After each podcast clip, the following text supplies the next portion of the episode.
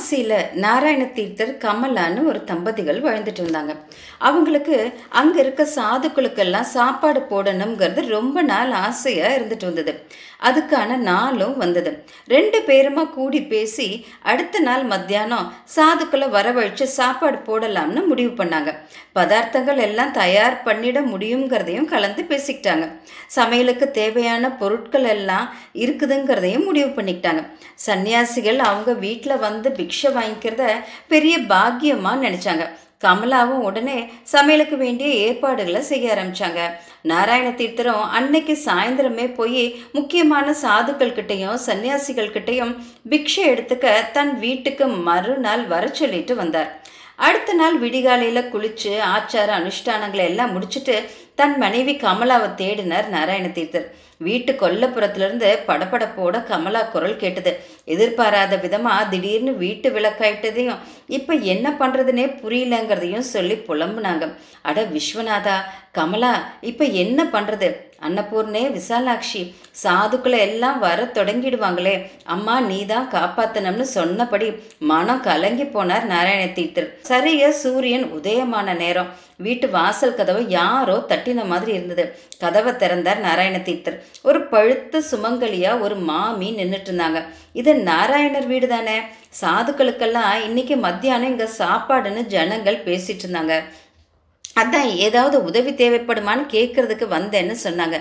நாராயண தீர்த்திற்கு சாக்ஷாத் அன்னபூர்ணாம்பாவே வந்த மாதிரி இருந்தது. நல்ல நேரத்துக்கு வந்தீங்கன்னு சொன்னபடி தன் மனைவிக்கு திடீர்னு சாதுக்களுக்கு சமைக்க முடியாம போனதை சொன்னார். என்ன பண்றதுன்னு தெரியல. சாதுக்கள் மனசு சங்கடப்படும்படி ஆயிடுமோன்னு கவலையா இருக்கு. அம்பாலே வந்தது மாதிரி நீங்க வந்திருக்கீங்க. கொஞ்சம் சிரமம் பார்க்காம சாதுக்களுக்கு நீங்க தான் சமைச்சு போடணும். உங்களை வேலை வாங்குறேன்னு நினைக்கக்கூடாதுன்னு பணிவாக பணிவா சொன்னார் நாராயணர். அடடா அதுக்கு தானே நான் வந்திருக்கேன். நீங்கள் கவலைப்பட வேண்டாம். சமையலறையை மறைக்கிற மாதிரி ஒரு திரையை மட்டும் போட்டுருங்க. எல்லா பதார்த்தமும் ஜம்முன்னு பண்ணிடலாம். சாதுக்களுக்கு பரிமாற ஆள் இருக்காங்க இல்லையான்னு மாமி கேட்டாங்க. ஆள் இருக்க விஷயத்த சொன்னபடி அவங்கள உள்ளே கூட்டிட்டு வந்தார் நாராயண தீர்த்தர். சமையலறையை மறைச்சு திரைச்சியில் போட்டார். கொஞ்ச நேரத்தில் கம கமன்னு வாசனையும் வர ஆரம்பிச்சது.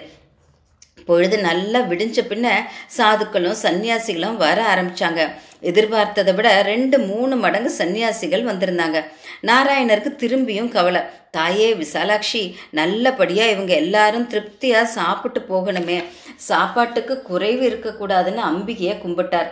விதவிதமாக பக்ஷணங்கள் பலகாரங்கள் சித்திராண்ணங்கள் பாயாசங்கள் போலி வடைன்னு சமையலறையிலிருந்து வந்துட்டே இருந்தது. நாராயணருக்கு ஆச்சரியம். இருந்த சாமான்கள் குறைவு. எப்படி இவ்வளவு பதார்த்தங்கள்? அதுவும் மூணு மடங்கு ஜாஸ்தியாக சாதுக்கள் வந்ததுக்கு அப்புறம் இவ்வளவு சமைக்க முடிஞ்சுது? எல்லாம் அமுத சுரபி மாதிரி வந்துட்டே இருந்தது. சாதுக்களுக்கு ரொம்ப திருப்தி. காசி கஷேத்திரத்திலேயே இது மாதிரி சாப்பாட்டை எங்கேயும் சாப்பிட்டது இல்லைன்னாங்க விஸ்வநாதர் அருள். அன்னபூர்ணா பகவதி அனுகிரகம்னு சொன்னபடி ஆசீர்வாதம் பண்ணிட்டு போனாங்க. நாராயணருக்கு ரொம்ப சந்தோஷம். எல்லாரும் சாப்பிட்டு போனதுக்கப்புறம் இன்னும் ஐம்பது பேர் சாப்பிட்ற அளவுக்கு எல்லாமே நிரம்பி இருந்துச்சு. எல்லாரும் போனதுக்கு அப்புறம் தான் சமையலறையை விட்டு மாமி வெளியில் வந்தாங்க. எல்லார் வயிறும் நிறைஞ்சுதான்னு நாராயணரை கேட்டாங்க. ஆஹா பாக்கியம் மாமி. எல்லாரும் சந்தோஷமா வயிறு நிறைய சாப்பிட்டு ஆசீர்வாதம் பண்ணாங்க. உங்க புண்ணியம்னர் நாராயணர்.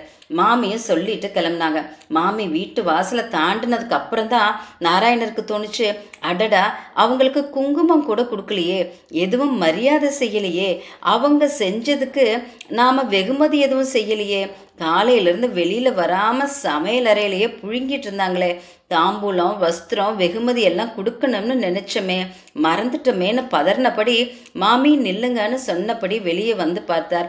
மாமியை காணோம். எங்கே போயிருப்பாங்க? இவ்வளோ பெரிய வீதியை எப்படி தாண்டி போயிருப்பாங்க? வாசப்படி தாண்டி ரெண்டு நிமிஷம் கூட ஆகலையேன்னு யோசித்தபடி காசி கஷேத்திரம் முழுசாக தேடினார். எங்கேயும் அந்த மாமி இல்லை. அழுத்து போய் நடுராத்திரி வீட்டு திண்ணையிலேயே படுத்து தூங்கிட்டார். கனவுல நாராயணா வந்தது யாருன்னு தேடுறியான்னு சொன்னபடி சாக்ஷாத் பகவதி ஸ்ரீ லலிதா ராஜராஜேஸ்வரி ஒரு கையில் தங்க கரண்டியும் இன்னொரு கையில் பாயாசம் நிரம்பின பாத்திரமும் வச்சுட்டு மூணு கண்களோடையும் தலையில் பிறை சந்திரனோடையும் லக்ஷ்மி பூமாதேவி ரெண்டு பக்கமும் இருக்க சிம்மாசனேஸ்வரியா ஸ்ரீசக்கர ராஜத்தில் வசிக்கிறவங்களா உலகம் முழுசுக்கும் அன்னத்தை அமுதமாக கொடுக்குற ஜெகன்மாதா அன்னபூர்ணேஸ்வரியா காட்சி கொடுத்தாங்க. அம்மா தாயே அன்னபூரணி ராஜராஜேஸ்வரி பராசக்தி ஜெகதாம்பா இந்த ஏழை வீட்டுக்கு நீயா வந்த காமாட்சி இந்த வீட்டுக்கு வந்து நீயா சமையல் பண்ணின அம்மா விசாலாட்சி உன்னையா நான் வேலை வாங்கினேன். அம்மா உனக்கா நான் குங்குமம் கூட கொடுக்காம அனுப்புனேன். அம்மா தாயே மன்னிச்சிடுமான்னு கதறினார். ஆதியில் இருந்த காசி விஸ்வநாதர் கோயில் பல முகலாய மன்னர்களால் தரை தரைமட்டமாயிருக்கு. ஒவ்வொரு முறையும் அதுக்கப்புறம் இந்து மன்னர்களால் திரும்பியும் எழுப்பப்பட்டிருக்கு. ஆயிரத்தி அறுநூத்தி அறுபத்தொம்போதில் அவுரங்கசீப்பால் அது திரும்பியும் தரமட்டமாகி ஞானவாபி மசூதி கட்டப்பட்டது. அந்த சமயத்தில் தான் இந்த சம்பவம் நடந்தது. நாராயணா பெத்தவங்க அவங்க பிள்ளைங்க கிட்ட எதையும் எதிர்பார்த்து செய்யறதில்ல. உன்னோட பக்திக்கு கட்டுப்பட்டு தான் உன் வீட்டுக்கு வந்தேன். இந்த காசி ஸ்தலத்தில் நான் இருக்க இடம் இல்லாமல் வீதியெல்லாம் அலையிறேன்ப்பா. என் கோயிலை இடிச்சிட்டாங்க. உன் வீட்டில் எனக்கு ஒரு இடம் கொடு. இதோ இந்த திண்ணையிலேயே இருந்துக்கிறேன். இங்கே சின்ன கோயில் கட்டு. செய்வியான்னு சொன்னபடி மறைஞ்சு போனாங்க அன்னபூர்ணா பகவதி. அம்மா என்ன சோதனை இது? உனக்கு இருக்க இடமில்லையான்னு அலர்னபடி கண்ணு முழிச்சு பார்த்தார். வைர மூக்குத்தி ஒன்று அவர் வீட்டு திண்ணையில் பளிச்சுன்னு மின்றது தெரிஞ்சுது.